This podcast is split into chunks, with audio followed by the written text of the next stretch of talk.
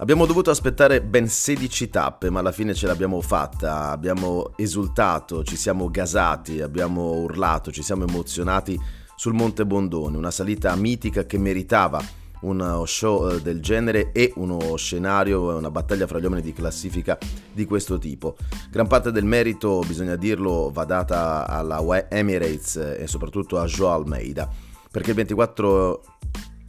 perché il 24enne portoghese per la prima volta, direi, nella sua carriera ha preso di petto la situazione facendo lavorare la squadra e poi regalandoci 7-8 km di grandissima salita con attacchi ripetuti, con grande forcing, grande ritmo accettando anche il rischio se vogliamo perché è stato per parecchio lì a una cinquantina di metri grazie al lavoro di Sepp Kuss che sembrava eh, poter pilotare no, Primoz Roglic verso una vittoria che molti davano per annunciata. Invece eh, Roglic eh, sta ancora in qualche modo sistemando le scorie delle cadute che ha avuto a Salerno e Tortona. Le botte escono quando meno te lo aspetti e in un giro così duro, al primo test con 5.000 metri di dislivello, evidentemente un filo sono emerse. Ma se vogliamo partiamo proprio da Roglic, perché in fin dei conti in una giornata non troppo brillante, con eh, la corazza in qualche modo di un campione coriaceo è riuscito a salvare parecchio la baracca, con l'aiuto di Kus, senza il quale probabilmente sarebbe affondato, ma anche nel finale dando tutto quello che aveva. E in fin dei conti, insomma, adesso è a 29 secondi eh, da Thomas e a 11 secondi da Joao Almeida. Per essere stata una giornata complessa, direi che è andata di lusso per Primoz che è ovviamente ancora parte della battaglia. Salendo di un gradino per quello che è stata la vittoria di tappa, Geraint Thomas, che dire, ormai il gallese è prossimo ai 37 anni, li compirà qui eh, fra poche ore in questo Giro d'Italia, è assolutamente eh, lizza per il successo, è tornato maglia rosa, è vero che l'Aineos ha perso un altro pezzo come Pavel Sivakov, un altro che dopo quella fatidica caduta nella tappa di Tortona non è più riuscito a rimettersi in sesto, quindi gli auguriamo naturalmente una pronta guarigione The Plus e Aresman sono ancora in top 10 anche se ieri non sono riusciti a fare in qualche modo il loro lavoro. Questo perché? Perché nella prima parte la uh, tappa l'ha tenuta in mano soprattutto la Jumbo Visma e questo ci faceva pensare a un Roglic naturalmente pimpante, in palla, in forma che avrebbe attaccato nel finale. E poi come detto il grandissimo lavoro della Emirates con Formolo e J. Vine sugli scudi prima della stoccata proprio di Joao Almeida.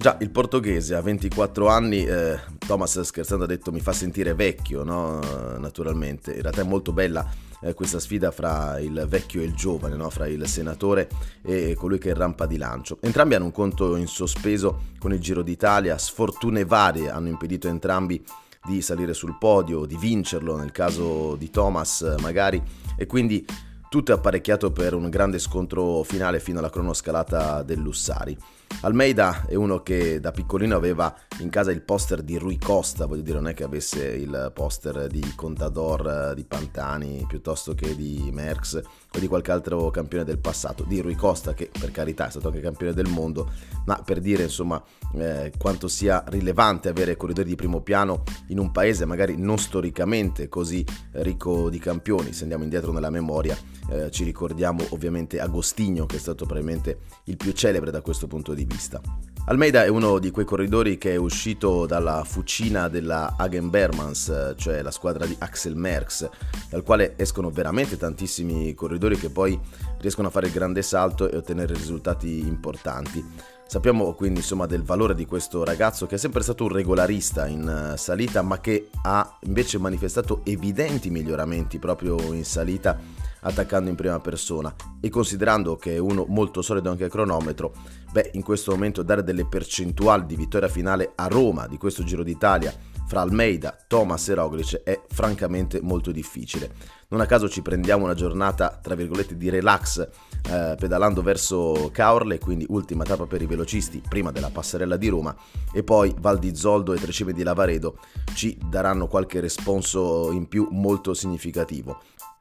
Almeida è arrivato a 10 vittorie in carriera, la prima però eh, di tappa in un grande giro, maturata proprio sul eh, Monte Bondone, dove c'erano state grandi imprese, su tutte quella di Charlie Gown nel 56 sotto una bufera eh, di neve dando 8 minuti al secondo e l'ultima vittoria quella di Ivan Basso in maglia rosa nel 2006. Chissà che non possa essere un buon presagio proprio per il corridore portoghese che è eh, entrato in una squadra che ha l'obiettivo di provare perlomeno a vincere eh, tutti i grandi giri, sicuramente i due principali, il Giro e poi il Tour de France con Tadej Pogacar. La mentalità di questa squadra è davvero eccellente, sono già tre vittorie di tappa, Joao che è messo benissimo nella conquista maglia bianca e può arrivare anche alla rosa, insomma che dire, sono veramente straordinari. Un'ultimissima nota di merito per eh, Jonathan Milan perché nessuno di noi avrebbe pensato, immaginato, creduto possibile che il gabbiano eh, friulano potesse arrivare alla conquista della maglia ciclamino.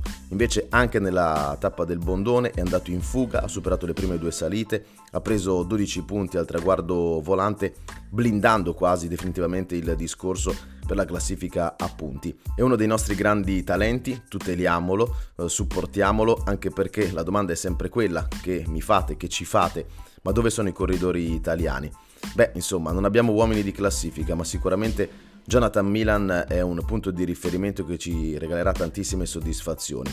Abbiamo visto pedalare benissimo in questo Giro d'Italia anche Filippo Zana, il nostro campione italiano, a disposizione della rivelazione Eddie Dambara, al momento quinto in classifica e molto minaccioso anche per quella che potrebbe essere la quarta piazza del nostro Damiano Caruso, perché l'irlandese pedala forte, bene, brillante, è arrivato insieme a Roglic e appunto ha avuto a disposizione Zana che ha dimostrato indiscutibili eh, qualità in salita. C'è tempo per fare qualche altro step e magari provare a essere capitano, magari per gradi, in una corsa di una settimana e poi, chi lo sa, magari fra 2, 3, 4 anni, anche capitano al Giro d'Italia. Ci piace sognare, come sempre.